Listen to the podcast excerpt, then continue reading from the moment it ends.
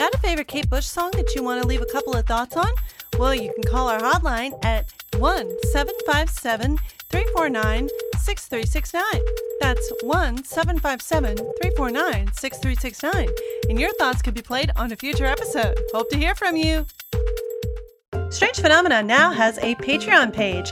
If you would like to support the show, then you can visit patreon.com/Kate Bush Podcast to see what wonderful rewards we're offering for your support of the show. Thank you. And now, on with the show. About this song called The Fog on here, featuring your father as himself. Hey, Pantheon listeners, Christian Swain here. You caught me just finishing up some editing on Getting Real with John and Beth. I want to share my first experience with Factor Meals for you. I think you'll find this interesting because I bet the same thing happens to you.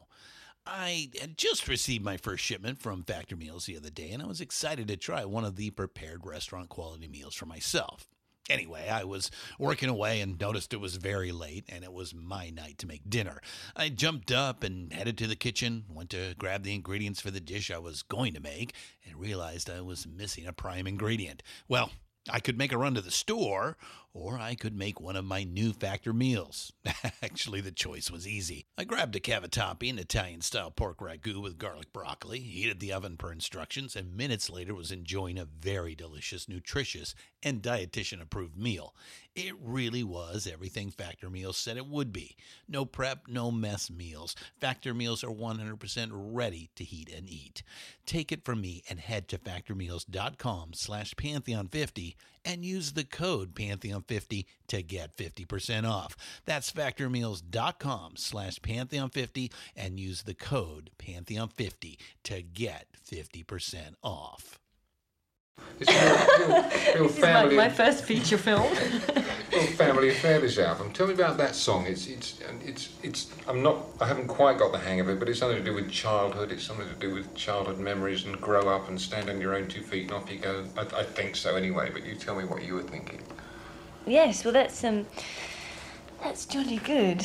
Totally wrong. But... No, it's not. It's quite a complex song where it's very watery, and it's meant to be this sort of idea of big expanses of water and being in a relationship now and flashing back to being a child being taught how to swim and using these two situations as the idea of learning to let go. When I was a child, my father used to take me out into the water and he'd hold me by my hands and then let go and say, OK, now come on, you swim to me. And as he'd say this, he'd be walking backwards, so the gap would be getting bigger and bigger. And you're sort of going, blub, blub, blub.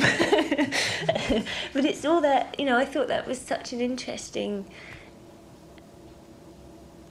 situation there, where you're scared because you think you're going to drown. But you won't because, you trust your father and your father won't let you drown, hopefully.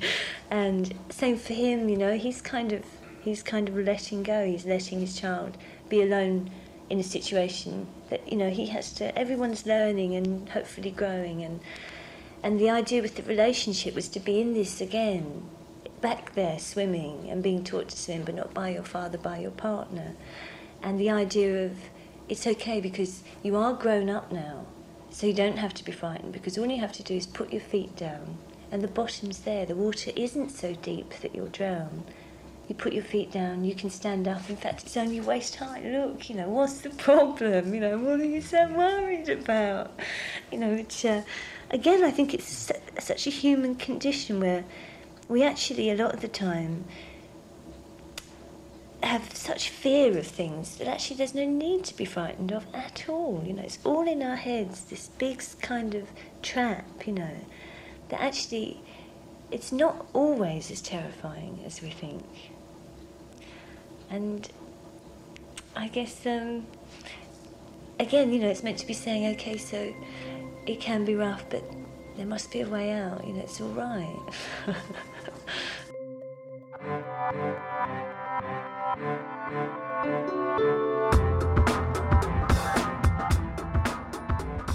Welcome to Strange Phenomena, the music of Kate Bush. I am Cecily Link, And this week, we're going to be talking about track 3 from Kate Bush's 6th studio album, The Sensual World. We're going to be slipping into not the morning fog, but just the fog.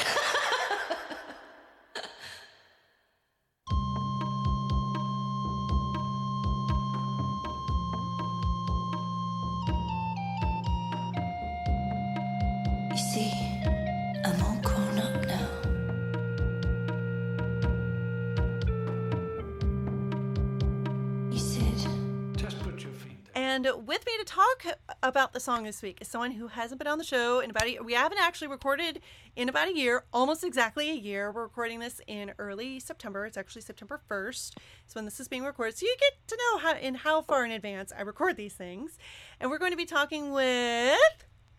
Hi, I'm Zoe. You didn't miss me. I know. It's okay. Well, Cecily maybe did because she's nice, but I'm here. I'm back to annoy you guys all again with feminist analysis that you didn't want and didn't ask for.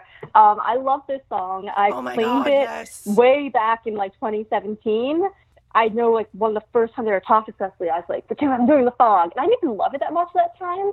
I don't even know if I did, but ever since I first heard it, I need to talk about the song because the first thing that ever came to my mind when I heard it, and I always still hear, is the opening, "You see, I'm all grown up now." For me, will always parallel. So, da-da-da-da. I know it would be young, but I've got feelings too. And that Britney Spears, "I'm a Slave for You." Like, I need to share that insight with the world so that they can never hear the fog without hearing "I'm a Slave for You" alongside it ever again. So there you go. Episode over. No, that's not true. I have a lot more things to share. But, yes, we do. Yeah. And yeah, Cecily's right. It's pretty much exactly a year to the day from the last time we recorded. Mm-hmm. Very happy to be back. And I believe the last one we recorded was I think it was Hello Earth. Yes, it was. Yay! Woohoo! We are stuck in the water. Yes, we are. We're just still like swimming around and trying. We're treading water, trying not to. We're in the exactly a year, still a song about water. Mm-hmm. I'm sitting in the exact same place, very different world. Let's get out of that world and into the sensual world because we just want to be in the sensual world right now. No real world. Now I will have to say I'm actually, because a year ago when we were talking, I was in a different state. I have since moved, and there is definitely, I'm actually closer now to water than I was before. And I can tell you because I live now out in the country, and there is always a lot of fog in the morning. Like, I wake up in the morning when I go to do my job working from home, and I open up the windows so I can let the cats up because, they have to have the windows up so they can be like, hey, gotta look out, gotta see, gotta protect you. And I look out over the fields, and it's just, in most mornings, it's like this light misty fog. It's so beautiful. Except though in this song, like, the fog, as we're going to talk about, like, fog is more ominous and scary. Yeah. Dark Before Terrors, yeah. And I'm from New York City, born and raised, lived there in Brooklyn, but I currently am in Fire Island, not the fun gay part, always have to preface, which is like the locus of like all of my swimming issues and like a lot of personal connections to this song, so it's good placement. Like, you're in a different state. I'm in a different mental state than last year, but same thing. I was notorious in my summer camp, so I went to camp out here. It was like a BS kind of camp. It was only 3 hours a day, but I was like notorious. I know, right? But okay, so it was notorious. I was notorious for being the worst swimmer in the whole camp. Like, out of all the kids in Fire Island, there was once even the town librarian. So I guess help in context is that when I was born with a lot of hearing issues. I had to have 3, like those types of surgeries where they call it getting a set of tubes. I had that 3 times. So I always had like earplugs as a result, and I think that made me like scared of water and stuff. But the town librarian, who ironically was kind of mean, which you wouldn't expect, she at one point, like, I was so bad at swimming, and I refused to jump in the water like normal people do. I've always been weird.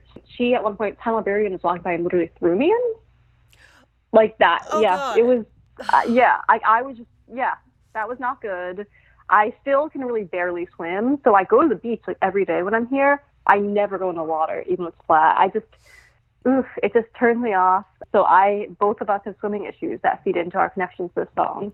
We would have awards at the end of every summer, and every single year I got Most Improved Swimmer because it was like, if I did anything, that was an improvement. If I like went underwater once, it was an improvement. If I like put a foot out, it was an improvement. So I got that award every year. Kate Bush's father would have been proud.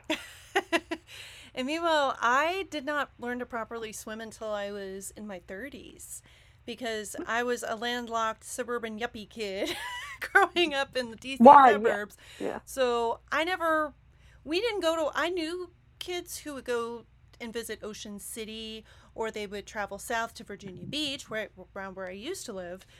But I never went to the beach, also because I'm like pale, pasty, very, very pasty white girl, red hair. And so I burn easily. And if I would ever spend any time outside, even like 5 minutes, I would start to look like I burn. And I'm like, I was only outside for 5 minutes, I swear. So I never really went to the ocean. And we had a neighborhood pool, but I didn't really swim around in there too much, so I didn't learn to swim until I was 30, 32, something like that. I'm 35 now as of this recording. And when I started learning to swim, it was at a local Y, and I was going there with my now ex, and he was Boy Scout, so he was starting to teach me how to swim. And so as he was teaching me how to swim, I was fucking scared. I really was, because I was afraid that I would make one little wrong move and I would drown, because you can drown even in just a foot of water, they say. Mm-hmm. And so that's what I was afraid of. And also, I was always under the impression that I could not float, because I would try to float as a kid and I just couldn't do it. Now I can fucking float. I can float with the best of them. I can swim on my back. I can do all that fun stuff. I haven't done that in about a year or so, but I'm sure that swimming, like riding a bicycle, you never really forget how to do it, So that was my issue with swimming. I was just, I was scared to do it. And I didn't like it if I ever got like water up my nose, because that chlorine would just burn as it went down my throat. Mm-hmm. I hated it. So when I get this song, The Fog, like I didn't really have much personal connection to it. First time I heard it on The Sensual World, I liked it, but it was like, I don't know, it wasn't quite grabbing me. But it wasn't until I started learning to swim that The Fog made sense to me. Yeah, now that I'm thinking about it, it's a weird mixture of imagery, because it's like of nature imagery, right? Because there's the fog imagery and the water imagery, and listen, I'm from New York City, I don't know much about nature, but in my mind, those things don't really go together. I feel like on this album more than others, she, and I'll mention probably this later, she kind of just, it's like what she said about Love and Anger, how she said this is the song of hers she understands the least, because it just kind of came out. It's like, as opposed to her story songs, it's like, well, this person's like the understudy, the person in the Hunchback of Notre Dame. This is just like, I'm just writing whatever is coming out of me, and so what comes out doesn't necessarily like make as much sense. It doesn't tell a specific story. It's more conveying ideas. Yeah, and also just the way this song begins. I mean, when we get into the structure, I find this song also very interesting structurally too, mm-hmm. because of the way that it starts, and then like where you end with the song is in a completely different place from where you started. Mm-hmm. I find that to be very interesting structurally. I mean, I'm always fascinated with the structure of Kate's songs, because they're not. It's not like strict, verse, chorus, verse, chorus. It goes, and I've talked about this in a lot of episodes, that, and a part of what I love about Kate's music is that she doesn't follow that strict formula that I've learned, songwriting 101, verse, chorus, bridge, if you want to, and then a chorus. It doesn't really have that. It's very flowing and liquid, very much. Yeah, definitely, and it's you can focus more on the structure, because there aren't these dense lyrics that you have to have footnotes for, like a song like Houdini. But yeah, we can go on in. I'm not resisting every urge to dive in. So yeah, the story behind the song. So this is the third track on The Sensual World, and it notably features the voice of her father, Dr. Bush. So she has her dad in there, which makes sense, because she's got the imagery in there of, a parent and their child teaching them how to swim. And production-wise, we've got a lot of the usual folks who have played on Kate's recordings, like Stuart Elliott playing on the drums and Alan Murphy on guitar. Now, on solo violin, we have Nigel Kennedy, who notably played the violin on Experiment 4.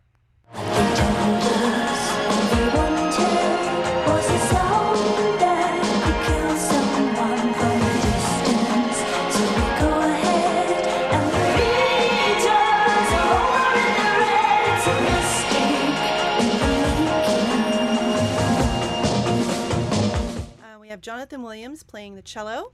And we have a Celtic harp from Alan I'm going to say Stivell. I might have to punch that one in there.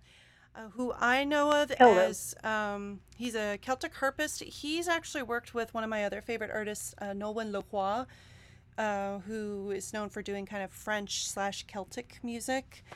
Whistles from Davy Spillane, dialogue Dr. Bush, and notably the orchestra was arranged by Michael Kamen, who was a very sought after arranger for a number of people, like Pink Floyd, David Gilmour and Roger Waters, Queen, Eric Clapton, Roger Daltrey, Aerosmith, I could give David Bowie, Brian Ferry, Eurythmics, Rush, Metallica, and of course Kate. He actually for Kate, he's done orchestra for the songs "This Woman's Work," "Heads Were Dancing," this song, and "Moments of Pleasure." Substantially building upon a simple piano theme Bush had composed. In this instance and many others, he conducted the orchestra personally for the recording. So that's kind of jumping ahead to Moments of Pleasure, but he's the one who did those strings on Moments of Pleasure. They're just, oh my God, those strings, just, oh my God, they just get me. Yeah, that's definitely her most probably orchestral song. I'm probably pronouncing it wrong. Kamen has had a successful partnership with Bryan Adams, composing scores for songs. So Everything I Do It For You. Sorry if it's now in your head if you know that song. He wrote that song, and he passed away in 2003 at the age of 55 of a heart attack. He died in London. So major orchestra arranger there on this song, and that orchestra, oh my God, when we started talking about that's one of my favorite parts of the song. Oh my God. Totally. So important question, because I don't have the vinyl of this, so I can't check the way it was listed. Do they actually say dialogue Dr. Bush? That's what the credits say. That's great. Dr. I love that. That's too cute. I love that. I know.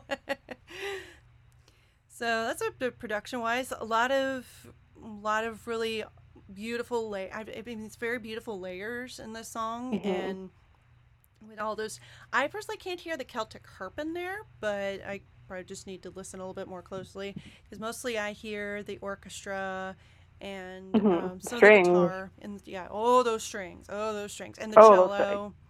We've got some neat ideas for what the song is about. And to me, it's, on a general level, I think it's about growing up. A lot of this album, I feel, is songs about growing up and kind of figuring out who you are and relationships. Like Britney's third self-titled album. Exactly. Parallels. It is. Okay. I kid you not. Mm-hmm. I'm just saying. Britney's third album self-titled. Parallel. I look at this as being about how one of the hardest things to do when you're growing up is letting go of your fears, especially if they've kind of been ingrained in you, I guess, a little bit. Like learning how to swim.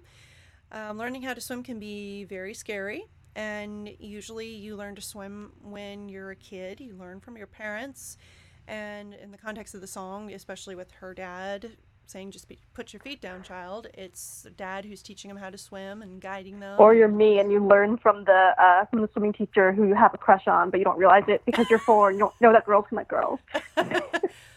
Or I learned to swim from my now ex who was a Boy Scout and knew this stuff. I probably only learned because I had a crush on Kelly and I was like, oh well, Kelly, I can do it. Gotta impress.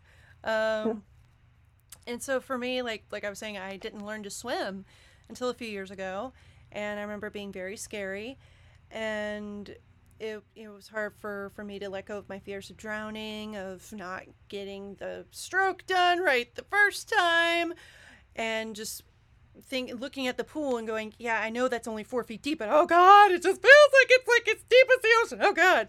But then just realizing, once you actually try it, that hey, wait a minute, it's not as scary as you think it is. You just have to let go of it a little bit.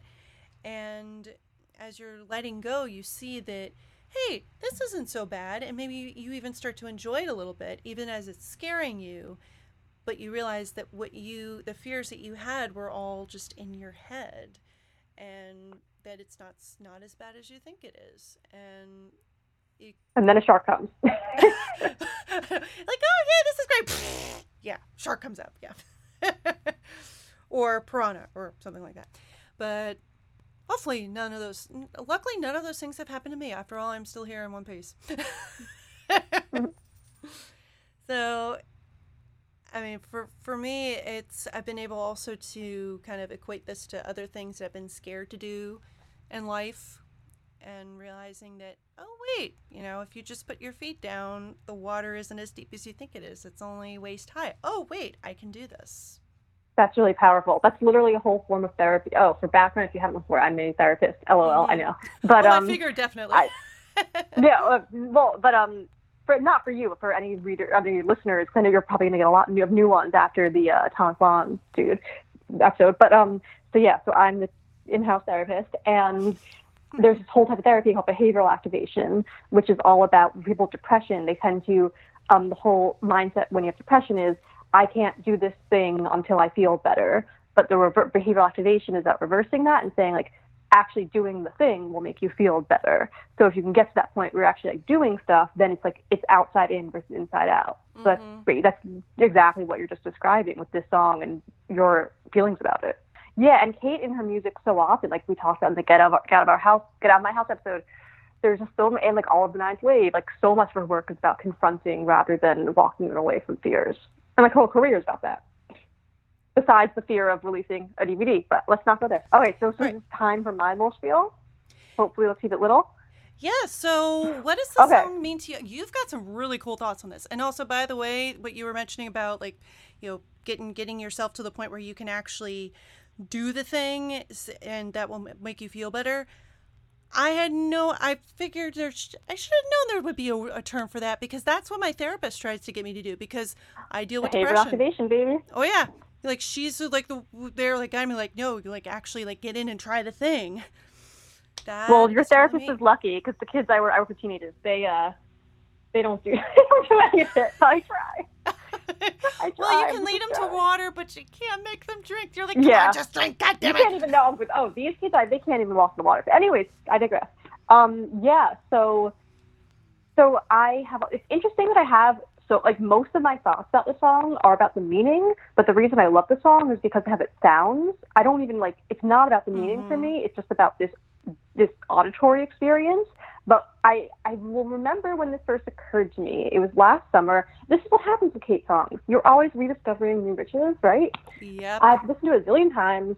I'm walking, I remember, from my apartment to my old job last summer, listening to this song, and it hit, like, what this song means has hit me.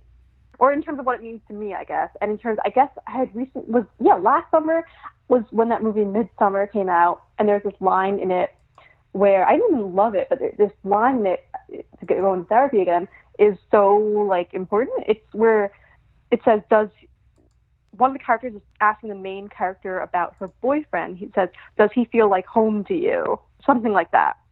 And kind of, I didn't consciously think at the time, but as I was then, like, I just remember writing down my thoughts on this song and what I was thinking about what it means to grow up and finding a sense of home and settled within the self, and that it relates to this idea of finding someone who feels like home to us, as opposed to just feeling at home within ourselves, and how, like, in life, we're kind of jumping from person to person to find someone who feels like home to us, instead of maybe us feeling like home. But anyways, so what's interesting, and something actually as you were talking, it just occurred to me, is, I think first off, it's interesting that she has Dr. Bush as the male speaker, I guess because she has to, because he's who taught her how to swim, so it's true to her experience.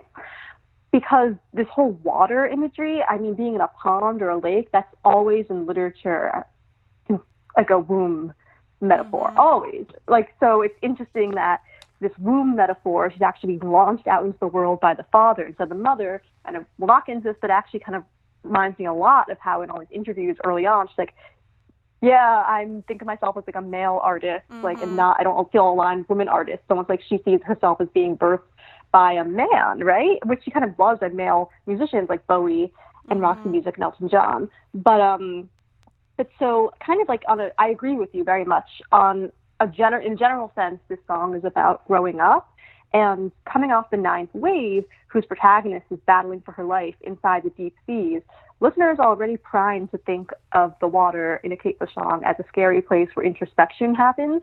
Mm-hmm. So she said of the song, her quote is, "Growing up for most people is just trying to stop escaping, looking at things inside yourself rather than outside." Mm-hmm. And as we discussed, if you go back to the Hounds of Love intro episode from last season, the first episode, Cecily and I talked about a bunch about how the whole point of what makes the Ninth Wave supposed to be scary is arises from the terror within her and from the act of introspection and looking inside herself more deeply than she ever had, and like having those Waking the Witch flashbacks was coming from within her. It's not from an outside force. So therefore growing up means, in the context of her work and this song, being able to live with this terror and no longer view it as something frightening, which is something really important in life, is be able to tolerate distress and not only ever run, what we were just talking about, to tolerate distress and not just run away from it. Mm-hmm. And so, and it's also what's interesting is the sequencing of this song on the album. And this is my last prelude to kind of the main analysis, which I call the father gives the bride away narrative analysis. But like, but the sequencing, so this song ends, and then the first line of the next song, Reaching Out, say, just like a child reaching out instinctively, sung in this very delicate vibrato-laden style. So it's just interesting that's like back in the womb, like we exited the womb, back in the womb, Kick Inside. Maybe this album should have been called The Kick Inside. Well, she did say that so she felt like it was her. She did say that she felt like this was her most female album. Oh yeah, I have a lot of feelings on that. Yeah. I have some few thoughts on that as well. Whatever the hell a female album means, but because I'm sorry, like girl, your most female album is Kick Inside, okay? But anyways. So the father gives the bride away analysis. Okay. Well, I don't know. I was curious. Do you have any thoughts about the sequencing thing of how this song ends, which is about kind of this womb experience or growing up experience, and then she's like the next song is so childlike and about the experience of a child. Yeah. This, and also like how this comes after a song that is very chaotic and has a lot of things going on, and that Kate herself doesn't even know what it's really about. It's just her trying to write she would say in interviews, that bloody song. Of course, it would sound even cooler because I'm not going to try and do a British accent because it'll sound like I'm mocking when I'm not trying to. But this comes after like this kind of raw, rousing sort of song about the complex, to me, about the complexity of female and male relationships. And it's feels very organic. And then you get into this song, and it's so heavy on the orchestra and the atmosphere. Like this one is feels a little bit more dreamy in a way. If that makes any sense. And then I was thinking of the word dreamy earlier when you were talking about it. And then and then the next song, and then it going into Reaching Out. That one is kind of going back to a little bit of like, not as much instrumentation. It's like every song, I know we've talked about this on other episodes, that all of her songs have their own like contained universes. They all somehow connect, but they're all so different, and yet they just make sense put together on an album. But I find that the placement of this interesting, especially sonically, because the songs around it are so different. But the like the theme and some of the imagery definitely fits together. I can see what you mean about see how the flower reaches out instinctively. Oh, that one. See how the child reaches out instinctively to feel how fire will feel. I knew I got it. I never get anything related to Kate Bush song ever. Yeah, and the fire. Yeah, it's like it's all that song is kind of about like figuring out the world around you in a textile way and finding a sense of security. And like, so is this. So I'm like, girl, I thought at the end of this song you were feeling secure and launched, but like, guess not. But yeah, speaking of feeling secure, so the what I call like giving the bride away to the husband analysis, which this is kind of what I came up with last summer, and I have made a lot less heteronormative over the past year because I realized it was very heteronormative, and it is on purpose because, so I want to preface this by stating that, of course, the romantic, this song is by a narrator who's discussing there's a father figure and there's some romantic partner that the narrator is being launched into the arms to.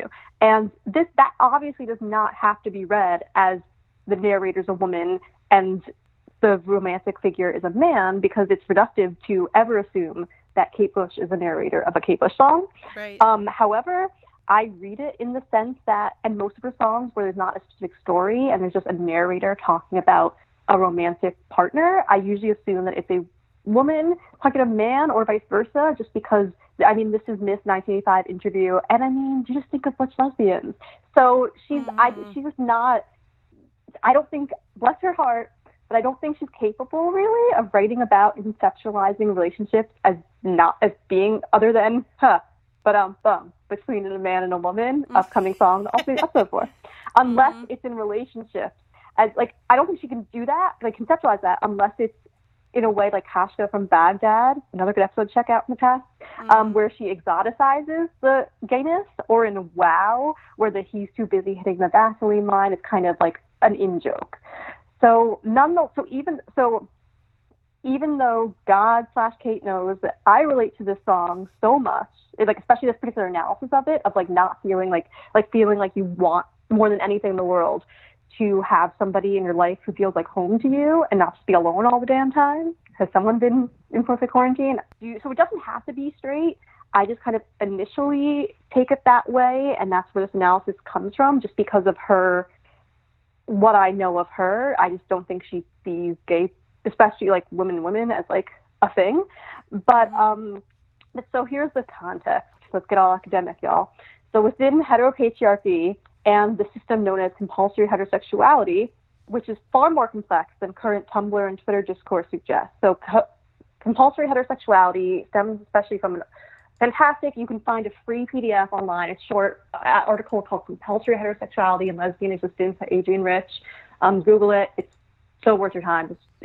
I know when I first read it, when I was in freshman college, it really put a lot of things I was perceiving and noticing in the world about the way men and women relate into words. I wasn't able to put into words before. But so the term compulsory heterosexuality gets really misinterpreted in online discourse by people who've never read the essay as meaning women are forced to be straight, which that's part of it. It's a system in which women of all sexual orientations, including lesbians, must define themselves within relationships to men. Yeah. Right. So it's you could even be a lesbian impacted by this, because you're I'm not like other girls. I just have guy friends, But it's way bigger than even that. I mean, she has, I won't go into it, but she has this whole in the article outlines 8 different ways in which this system is reinforced, and it's really incredible. But so within these systems of heteropatriarchy and compulsory heterosexuality, the way there's this male identification is this important term defined by Adrienne Rich as the casting of one's social, political, and intellectual allegiances with men. So girls have, a girl in her words, she turns away from her heretofore primary relationship with girlfriends, female friends.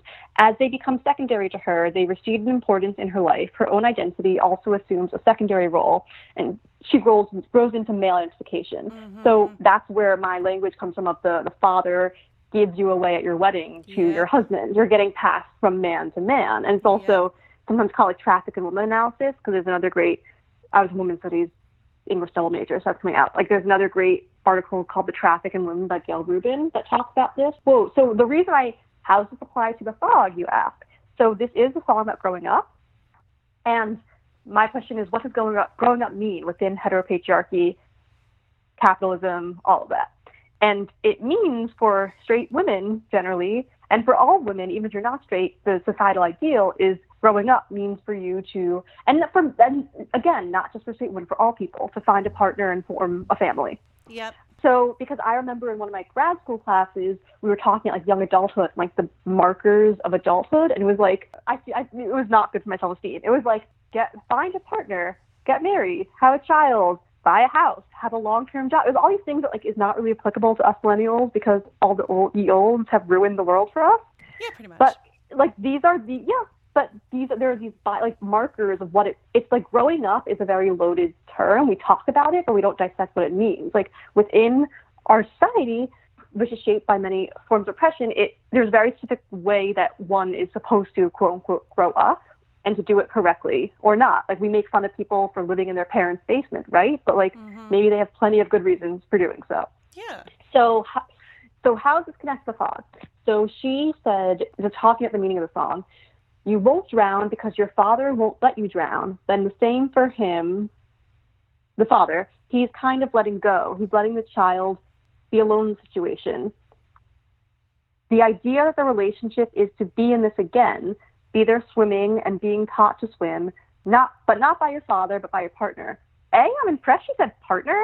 Like, in 1989, I wouldn't have seen it come from her. But the thing is, so in this part where she's saying, he's letting go, he's letting the child be alone, it's like, okay, for 5 minutes till she finds a husband. For me, the fog is kind of about the scariness of being in love, especially relating to losing that person through, like, being let go by them. So this initial, like, terror of, like, dad has me held tight, but he's going to let go, and I'm going to be let, like, into the sea and the fog and all that. So she compares that to the feeling of feeling let go. I think it's a metaphor of this whole swimming thing. I think it's just a feeling of, like, a metaphor for that feeling of being released into the world, which is interesting coming from her because she kind of released herself into the world. She's the one who, like, moved to London as a teenager, take dance classes, and essentially live on her own.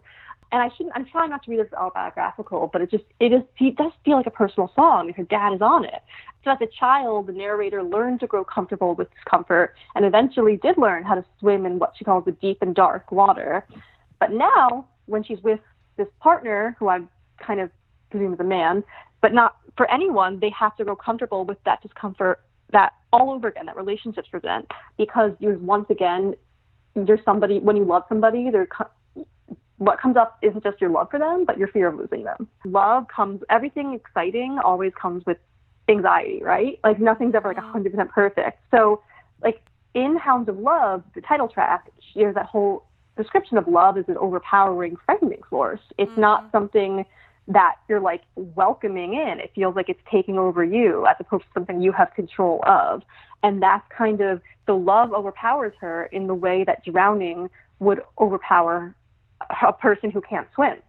In the same way, she's overpowered by love if she can't navigate this relationship and feel truly held by that person. The song doesn't have that many lyrics. It doesn't, no. Right. So, but what it does, like, really gets across.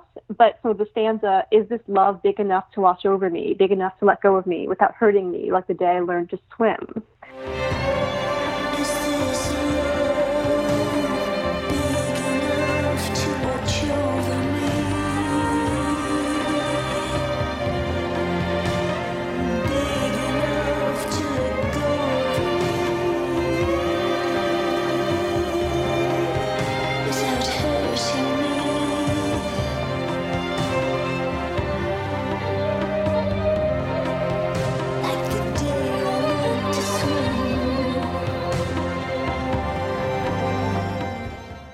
So I'm just really fascinated by all of this. I'm really fascinated by how this song about growing up starts with this image and literally the sound of Kate being let go by her father's hand. And now she's trying to be and stay held by presumably another man, of another person. Just put your feet down, child. Because you're all grown up now. So in my hetero version, for me, this would reflect how, for women under heteropatriarchy, maturation is seen as going from father to husband's possession. Mm-hmm. For women who aren't straight, this is problematic because if you don't transfer from father to male lover, in the eyes of society, you're not doing womanhood, you're not doing adulthood right. I do think that this is universal and not just applicable to straight women because society tells, especially now, I mean, with LGBT, like, queerness has become so domesticated, like, the legalization of gay marriage. Yeah, don't get me wrong, I'm not unhappy gay marriage is legalized, but it has really domesticated what used to be a much more radical culture because now it's like, yeah, we'll get married. Like, I remember when I was younger, I was like, oh, at least I don't have to, because I've never wanted kids. But I was like, well, at least I don't have to think about that. I'm a dyke. And, like, now, sorry if that word offends anyone. I'm fine with using it, like, reclaiming it, but if it offends others, I totally understand. Yeah, but if it offends others who are listening, just wanted to apologize. But now, like, all these women want to have kids. And I'm like, oh, shit. So the issue is, like, now everything's become so domesticated, and I feel like this narrative is actually quite similar for all people, and men too. Like, you have to run from the familial embrace into another's arms, and then have partnership as an end goal. And the key to a healthy and secure partnership is feeling like you can be released by them, and they'll still be there for you when you swim back. Like with her father, I mean, he's literally still there for her because he's recording himself on her album. So basically, I see the song's importance theme as the importance of feeling held / finding someone who feels like home to you, in that midsummer quote, over the course of a lifespan, in order to avoid the scariness of the deep, dark water or fog metaphor she has. So from the parent, because it can be from the mother, like as I said earlier, this imagery is way more womb-like than it relates to a father. So, or a grandmother who raised you, the person who raised you, from that person to your lover, you're released, but then always kind of, I feel like within society, we're aiming to be held again. And I think that it models, what I said, kind of a healthy relationship. Absolutely. Because the love has to be big enough to not only hold, but also let go of her. Whereas like an unhealthy relationship would be like, no, I need to be like held all the time. Mm-hmm. I guess where it gets sad to me in a way is the fact that like it's modeling this world in which we're like going from person to person. And what does it mean to get lost in the fog? Is that what just being a spinster is? Like you have to spend, I would know this very well, you have to spend all day with yourself and your own thoughts. Like, is that really the worst thing in the world? You know, and like if we do think it's the worst thing in the world, is that because of our own loneliness, or is that impact, are we lonely because society tells us we should be? It's so complex and intertwined, right? It is. So, and definitely, yeah. Like I know what you mean about like we was hearing you talk about the hetero heteropatriarchy. It's a mouthful. Yeah, and also like compulsory heteronormativity. Oh my goodness, did I encounter that sort of stuff back when I used to be a teacher in a very, very conservative environment. In that kind of environment, you grew up with this idea it's always a man with a woman. And never supposed to change. But even if it's not necessarily in relation to heterosexuality, I just think that culturally there is this thing of like, you are, if you haven't found someone, there's something wrong with you. Yeah. And if you're alone, then like, what is this? Like basically what I'm trying to get to is, what is this fog? If you go into the fog, what happens? You know? And like the fog here seems to be kind of culturally this idea of like not finding this other person to be released to, mm-hmm. or either there are kind of two alternatives, right? There's like either the love envelops you and you're overtaken by it, as she describes being fearful of that happening, or there's no love at all. Yeah, it's heavy.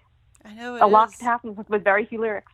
I know it is. And whatever there is, it's a lot of repetition of them, especially variations on, is this love, you know, but either is this love big enough to watch over me, or is this love big enough? And just, yeah, it's a lot of atmosphere. It's the atmosphere, yeah, that really gets you with this. And that's why I like it, because I like the movies, the songs, everything. I like things that are about the atmosphere, mm-hmm. even more than meaning. But just kind of, I think, reinforces my interpretation of it, because I'm always right, but also it reinforces it. No, but you are, like, I never quite thought of it that way, but because I was reading through your notes this morning, like right before, during one of my breaks, and I was like, you know what, you're right, because it is very true. Like, especially in the very conservative Christian environment that I taught, where not only where it was definitely a lot of like passing from man to man, and. Mm-hmm. The yeah. idea of also purity balls, you right. know, and it's the daughter, that the father is keeping his daughter pure until he gets to pass her to the husband, and just mm-hmm. very yeah, creepy. It's so weird. This analysis literally hit me on a walk around Park Slope in summer 2019. Like, it just hit me like a ton of bricks. And yeah, but so I think reinforces that this is like, what the song's about is that regarding her father's involvement, it's just notable to me that the other, at this point in her career, the most like notable time I feel she's had a parent involved is in her mother in the Suspended in Gotha video, Gotha, whatever. Mm-hmm. I have to make everything European. When she's saying, "I'm scared of the changes," and she scurries to her mother, who then holds her. So this is such a similar narrative to the story of the fog, of this like needing to be held by a parent to feel safe from whatever the vast unfamiliar scariness is, mm-hmm. of the unknown.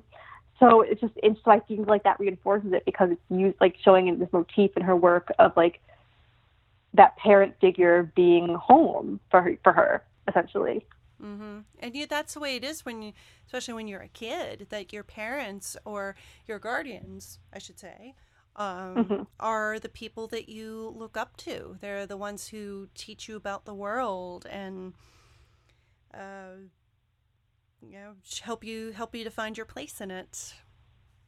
Yeah, and I guess my question, there's a rhetorical question. If anyone who listens has any thoughts, I'd love to hear them. Is then like, what does it mean then if we don't find that replacement figure? You know, like if we are alone, yeah. Just like what does that mean for us?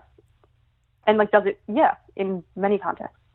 I mean, I have other friends who haven't found any one person, and for some of them, they don't want to find that one person. Like, they don't believe in that kind of thing. They just rather go from relationship to relationship. Other times it's because they're more focused on their work and they don't have enough time to date and they're just not interested in it. Or other folks are ones who would like to find their person, but they just haven't. Huh, I realized. Yeah, no, that's hitting home because like I am, non-consensually single or unelectedly single, not by choice. And I feel actually now I'm thinking of a lot of stuff. Like I do feel quite reliant on my parents in certain ways. Like, I mean, I'm not, I live a very dependent life and don't tell them a lot of stuff and all that, but like, I'm not financially reliant on them, but like, I think about their death constantly. I mean, gossip albums, but also like, I just worry about it all the time. And I feel like if I was in a fulfilling relationship, I wouldn't feel that as much because I wouldn't feel that need to be held by them because I would feel held by someone else. And it just really sucks that like our society is one in which we feel the need to be held by another person and can't hold ourselves. But like, also I do, I was bullied really badly in middle school. And like, that really taught me, like, I just have to be my own champion and be there for myself. And so ever since then, I've just always my own, like, best friend, kind of. And, like, I really enjoy – I spend so much time on my own, and I enjoy it. I don't really get bored of my own company. It would just be – so it's, for me, it's, I'm just naturally extroverted. So I would like to be around another person more often. And I'm like, okay, I already know myself. I've been on my own forever. I'm ready to not be. So it's not that I don't think my own company or I'm enough. It's more just, like, I'm tired of it. But I think that there are a lot of people in the world where we're trained to think it's not enough. Like, you're not enough. You have to be completed by a separate person. I mean, talk about Wuthering. I mean, speaking of Kate Bush and Wuthering Heights, or, you know, that whole novel is a cautionary tale about people who feel like they need to feel they're not whole without someone else. Yeah, so Kate has talked quite a bit about the song. This is from Len Brown in the Realm of the Senses. NME. It's funny you say that because I was like, she's barely. When I saw your notes, I was like, I was expecting a lot more. I know I was too, but it looks like there are. I think there's this one here. I don't know where I got this one from. It's probably somewhere on Gatha, I'm sure. But this one is from NME, October 7th, 1989. She says, "Quote: It's about trying to grow up. Growing up for most people is just trying to stop escaping, looking at things inside yourself rather than outside. But I'm not sure if people ever grow up properly. It's a continual process, growing in a positive sense."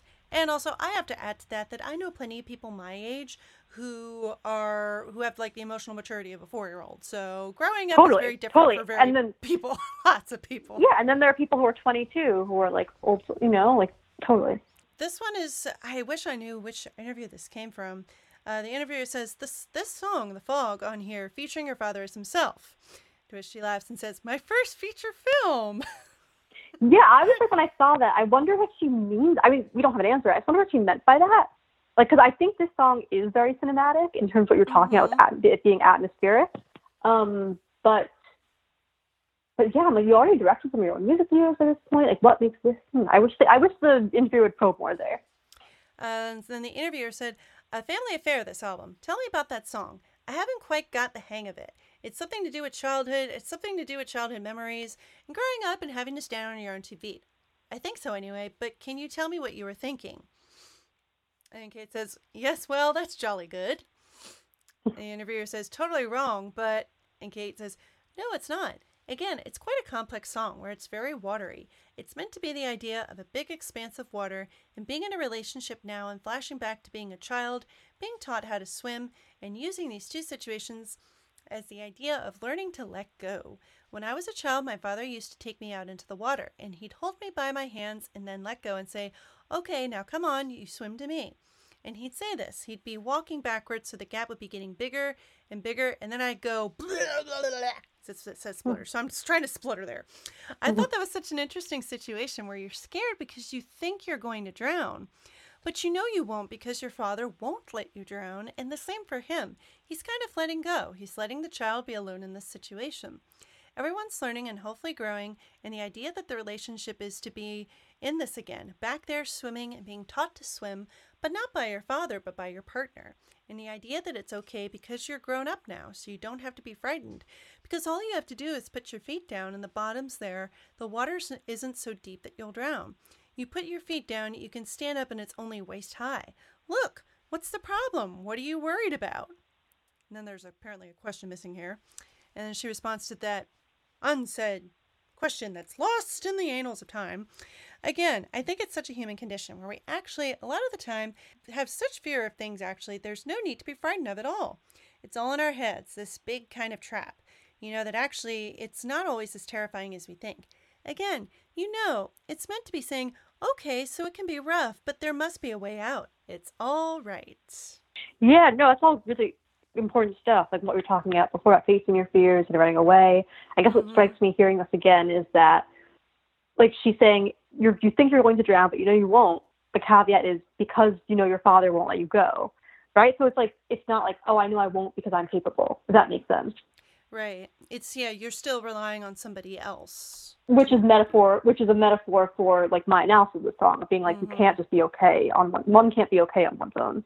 When I was learning how to swim, for me at like 32, having never really had a formal swim lesson in my life, that I deal with a lot of depression and anxiety.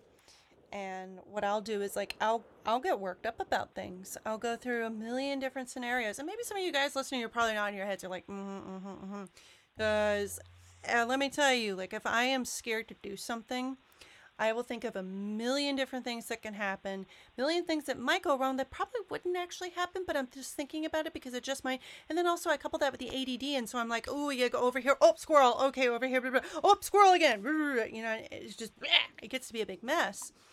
And that I know sometimes, and I'll if I'm scared about something, like say something like between me and my partner, if I go and I talk to her about, and I'll go and talk to her about it, and she has to be the one that says, no, that's just the anxiety talking, it's all in your head, and it calms down. And that part, you know, it's all in your head's this big kind of trap that resonates with me because of me dealing with my anxiety. And for me, the fog is like getting lost in your thoughts and like building things up in your head and just blah. And getting it, and especially with the way that it, when the orchestra comes in and it's all dark and ominous, that's how it feels to me sometimes. Totally. That like, yeah. When I'm getting lost in my head, and if some of you guys listening to anxiety, you're probably like, she's speaking my language here. That it is, it feels like it just kind of comes, you're just, everything's fine. Oh shit, everything's gone to shit. Yeah, that's how it feels sometimes. And I get so worked up in my fears and everything. And then I equate that to swimming And that swimming was one of the things I was like, I'm going to go sit by the pool and maybe I'll go splash around in the kiddie pool or something like that. And I don't see, kid poopy diapers everywhere. But I'm just going to go over here and just be safe. I'm not going to go in the water. And then I finally just had to get in there and do it. I'm like, oh, this actually isn't so bad. Hey, this is pretty cool. I like it. It was scary, but I'm glad I did it. No. That does sound really powerful. The way the strings come in for You Slip Into the Fog, that's one of my favorite Kate Bush moments in a song ever. Because before that, it sounds like kind of this breezy guitar. And then it's suddenly when you slip into the fog. And the strings come in. And you feel, for me, it's like I feel that fear of not wanting to let go. And in context of my anxiety, like that's how it feels with the fog of your anxiety trying to take over you, and you just kind of get lost in your own head. You're lost in the fog in your head. Look home, let you go. If I let you go, you slip into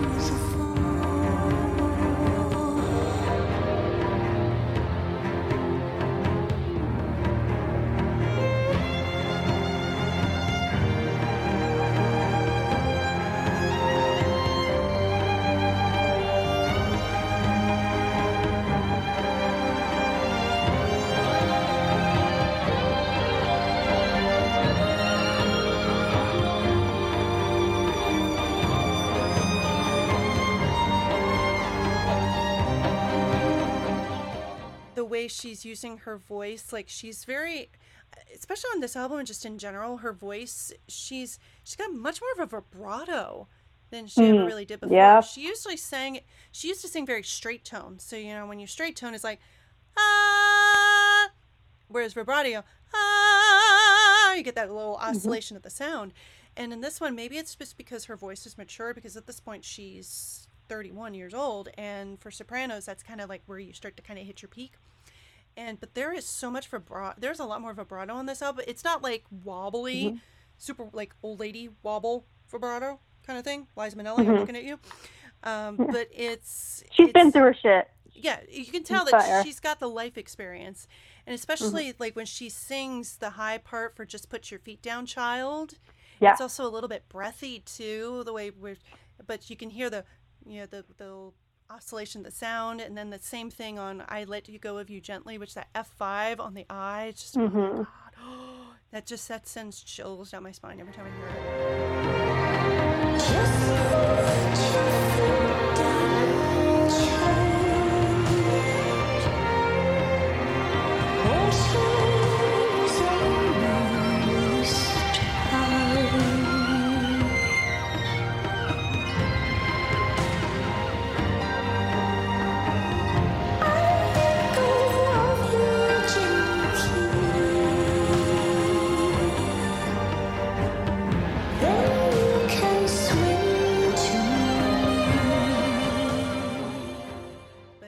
This whole song is like, it's kind of like a little bit trembly, especially when it's just her voice and the guitar in the beginning, where you can really hear like a little bit more, there's a little bit more maturity, but also a little bit more vulnerability in there in Kate's voice. Of course, I just love the way that she's using her voice to convey the vulnerability in this song, and just I love it.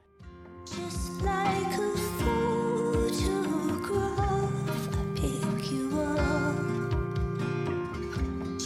Like a station on the radio, I pick you up. Just like a face in the crowd, I pick you up. Just like a feeling that you're sending out, I pick it up. I can't let you go.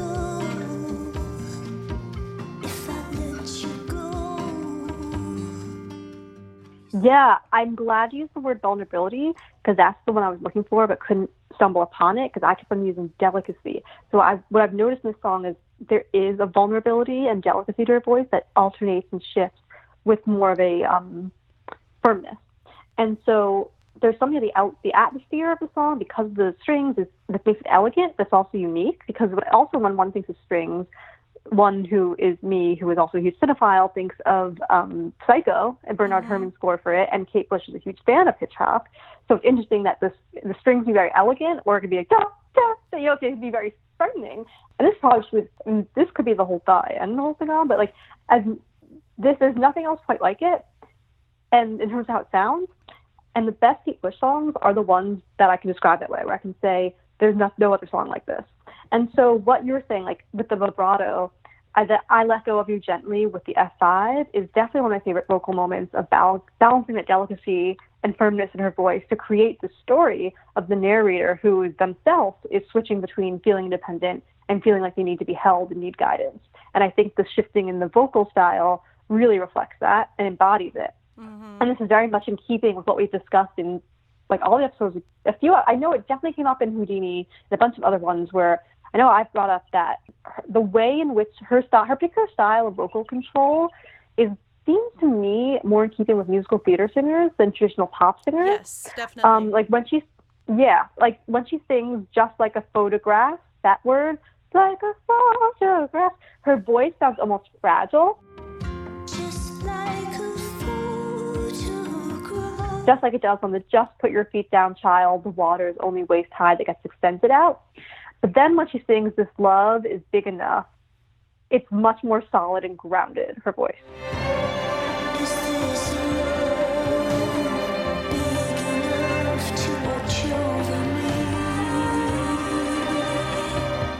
The vacillating between that, I think, is like that vacillating between like, oh no, I'm afraid I'm going to drown, I'm going to get lost in the fog, versus I feel secure, I feel held, and really embodying that. But it is definitely, and which is in line with musical theater, in which the voice, you're telling, even though this is not one of her story songs per se, the voice is telling the story versus like just conveying the words. It's really embodying this sound of all of it. It's really part of this auditory landscape and this whole, her voice and the, especially the actual orchestration.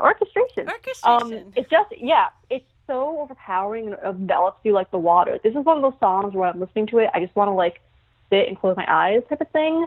It really just kind of overpowers you. And that's what I need from music personally as a listener. Like this album, I've been open about, I like this album. To me, it's nowhere near her first five, especially her first four. And I've also said in other episodes, especially like the Never Forever ones, that for me personally, my Never Forever is her best vocal album. So that's far from this. But I still really like what she's doing here. It seems very deliberate in terms of conveying, just in being this character. And that's why I hesitate to make this analysis of the song too biographical, because she's always embodying a character. And maybe in this case, maybe it is her. Maybe she is going back to that fear, maybe, you know, of that day in the water with her dad, right? But I think it's really this song telling a universal story of emotions everyone has felt at some point.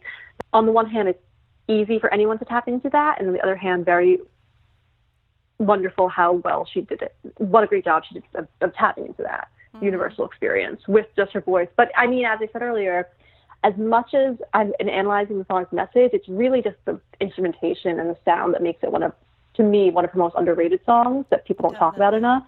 It's just really like it sounds like what the message is, and that's why I'm analyzing the message so much, because they go hand in hand. And I'm not, but like this song just sounds incredible. Definitely, you can speak more to it than me, but like it just, God, it's just fucking beautiful. It's just beautiful, and as I said, what I want out of her the best songs, not just from her, but my favorite songs, period, are just ones that to me just don't really sound like anything else. And this song doesn't sound like anything else. And that's why, for me, it's definitely one of her best on this album. This album, to me, is a little too grounded in the real world for me, in terms of, like, just telling kind of, like, as I said, these more kind of pared-down lyrics, songs that you can tell were made released in 1989 versus, like, could have been made yesterday. And vocals aren't as interesting to me, but this song, for me, is a huge standout in her discography. It is. And for me, I agree. For me, The Fog is one of her most underrated songs. It's... You get the atmosphere, it's the atmosphere and the way she's using her voice. And I totally get, I think that, Kate's vocal approach from the beginning has always been more related to musical theater. I definitely agree, because she's always trying to convey a character in a song, and you don't get that in much pop music. Usually whatever Taylor Swift is singing about, it's going to be about her. You know? Keyword. And and that's the way it is for most pop singers. If Billie Eilish is singing about somebody, it's probably her and what she and her brother are thinking about whatever thing. Or not. You know, I think my being a Kate fan has really opened my mind to just trying to not presume, period, that people are singing it themselves, not just her. Like, who was talking about this? it'll come to me in like an hour. But there was someone who was, it was Mitski. Okay, so Mitski, I was reading an interview with her. So as I said, a huge film buff cinephile. One of my top 10 favorite movies is the 2001 French movie called The Piano Teacher. And I was pretty shook, as I could say, to learn that Mitski actually was inspired by that movie in her most recent album, Be the Cowboy. And that I was reading this interview with her where she's talking about how there's like a specific narrator to this album and it's not her. And if you just listen to it, you would just kind of assume that it's her. So it made me check that impulse to just assume that the person singing is the musician, which I think is something that Kate has really opened the doors to. So you had some thoughts on the intro. I'm looking at the notes. Yeah, I'm looking at notes. I mean, as I said, the first time I heard the song, I was like, "This is Britney Spears. This is Britney Spears." I guess that's what you could do is literally play the opening of each song next to each other. So that's just like the first time I ever heard it. I don't know. So this song, I didn't automatically love it. It took a while, but automatically I was like, "Oh, this is the Britney Spears one," because it just. That's the whole you see them all grown up now. I mean, like in pop music history, Britney's third self-titled album is like that's when she had honestly for your video. That's when she was the whole like I'm sexy now, right? Mm-hmm. And so it's interesting that her declaration of I'm an adult is like I'm sexualized now, and Kate's is like I don't know, different. But it's interesting because. Yeah, like in the intro for I'm a Slave for You, it says, I know it would be the young, but I've got feelings too. So I need to do what I feel like doing. So let me go. I know I may be young, but I've got feelings too. And I need to do what I feel like doing. So let me go. And just listen. Let me go. Just like the fog, just saying. But Britney just wants to like, let go, period. Mm-hmm. Like, she doesn't want to be held again. But she does, because in the song, I'm a slave for you. I mean, the whole point is that she's in love with this person, because to the extent that she feels enslaved to them. And then also the intro for Overprotected, the whole, like, I need time, love, joy. I need me. I need time, love. Joy, I need space, love, I need me. But this whole like spoken word intro of the fog, I was just like, this is her Britney song. I love that. I mean, that's my eight. That was when I was growing up. But yeah. So they're kindred spirits. And on that note, let's see. What else do we have to say about the song? I'm a slave for it. I don't know. That's my thought. I love this song. I do too. Like this really had to. It grew on me, and I'm glad that it did. Honestly, this whole album had to grow on me a little bit, because I wasn't quite at the place in my life where I could understand a lot of what the songs were talking about. I haven't had enough life experience, but now that I'm 35 and been through some crap in the last year, then it hits home for me more than it used to. That's the power of art. That's what I love about the arts, is that you revisit. Like, I like to rewatch certain movies every few years, and having gone through things in my life, it hits so differently. It's really beautiful how the arts do that for us. You know, like because it's about perception. Like any type of media that we take in isn't just about the media that's there. It's also about the way that we're seeing it and how we're framing it through our own eyes and our own experience, and that changes. And so to be able to revisit something over time and have that change is really beautiful. I think for me personally, I do like the album. I'm never going to like love the album, no matter how. Even if I hit the most mature peak of my whole life, we'll still think that it's not as good as your first five, because and that's where there is the piece where it's like there's objectivity, like we all bring our own subjectivity, so our relationships things change over time. I do think from an objective musical standpoint, this album isn't as strong as the first five. I just think that's pretty objective. And I'm always right. But I still, I think this song needs to get more love. It's still Kate Bush, it's still good. Like, even her, like, middling material is, like, decent.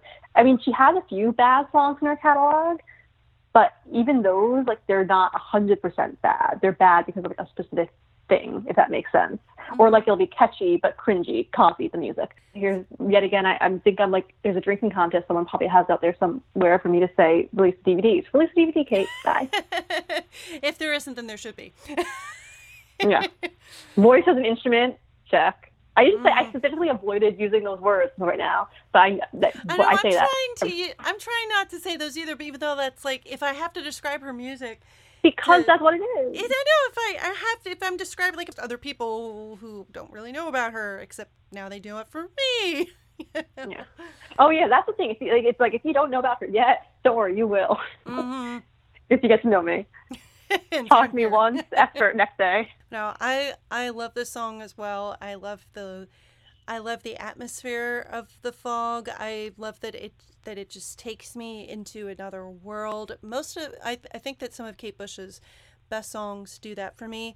They're their mm-hmm. own self-contained universe that you just exactly come back to time and time again. There's so much thought. There's so much love put into her songs, especially on this one, and the personal connections that I have with this song and my own growing up, and learning to put my feet down and realizing the water is only waist high, and realizing that things aren't so bad, and growing up. And I've done a lot of growing up in the last year, and I would even say 1.5 to 2 years, and that's when this song and the rest of The Sensual World started to become a little bit more important for me, because I started realizing, wait, I can kind of relate to this, or just I was at the right time in my life for me to understand it more. And I think that The Fog is with you. I think that this is one of her most underrated songs. It's absolutely beautiful. And hopefully you guys listening out there, maybe go back and listen to The Fog and like, oh, hey, wait, I love how Cecily and Zoe talked about the song, and now I love it too. I'm a fan forever. The #FogForever or something like that. Yeah. What's interesting for me is when I think of this song, I actually have like a visual image come to mind because of the atmosphere. I have come up to mind. It's like a totally black background, which is like this mist rising above it, and like. Yeah, that doesn't really happen for me with many songs. I think the atmosphere of the song is so strong that it literally conjures an image. Mm-hmm. For me, it's thinking of, because where I live now, it's very rural, but there are a lot of rivers around here, and so I picture like one of these rivers that I'm happen to be driving past, and maybe it's early in the morning or something, and I see just the thick fog coming in from the Atlantic, just kind of coming in, and it's coming up over a little bit over the Outer Banks and coming out my way, and I'm looking out, and it's so beautiful that I have to stop the car wherever I'm going, and I get out of my car. Yeah, this is one of those songs for sure where you just have to like let it take you over. Yeah. Like, I'm just like, no, this is so beautiful, I have to stop.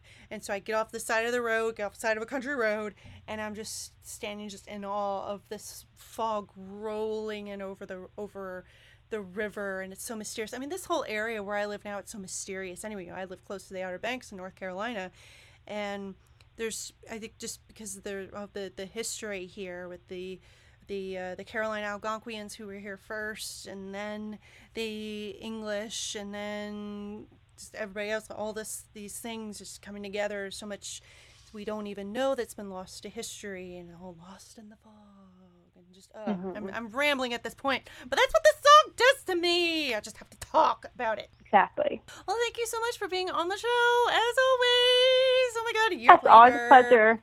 Mm-hmm. This is so good to do after like after a year. Like there's because I've been on other podcasts, other interests of mine too, and like there's just, although this is my favorite to A, podcast, and B, to be on, and it's just there's nothing like the feeling of like just immersing myself in like writing down my analysis and researching. It's just the best thing in the world. I'd love to do it for a living. So thank you as always for having me. Down to it'll just talk about whatever.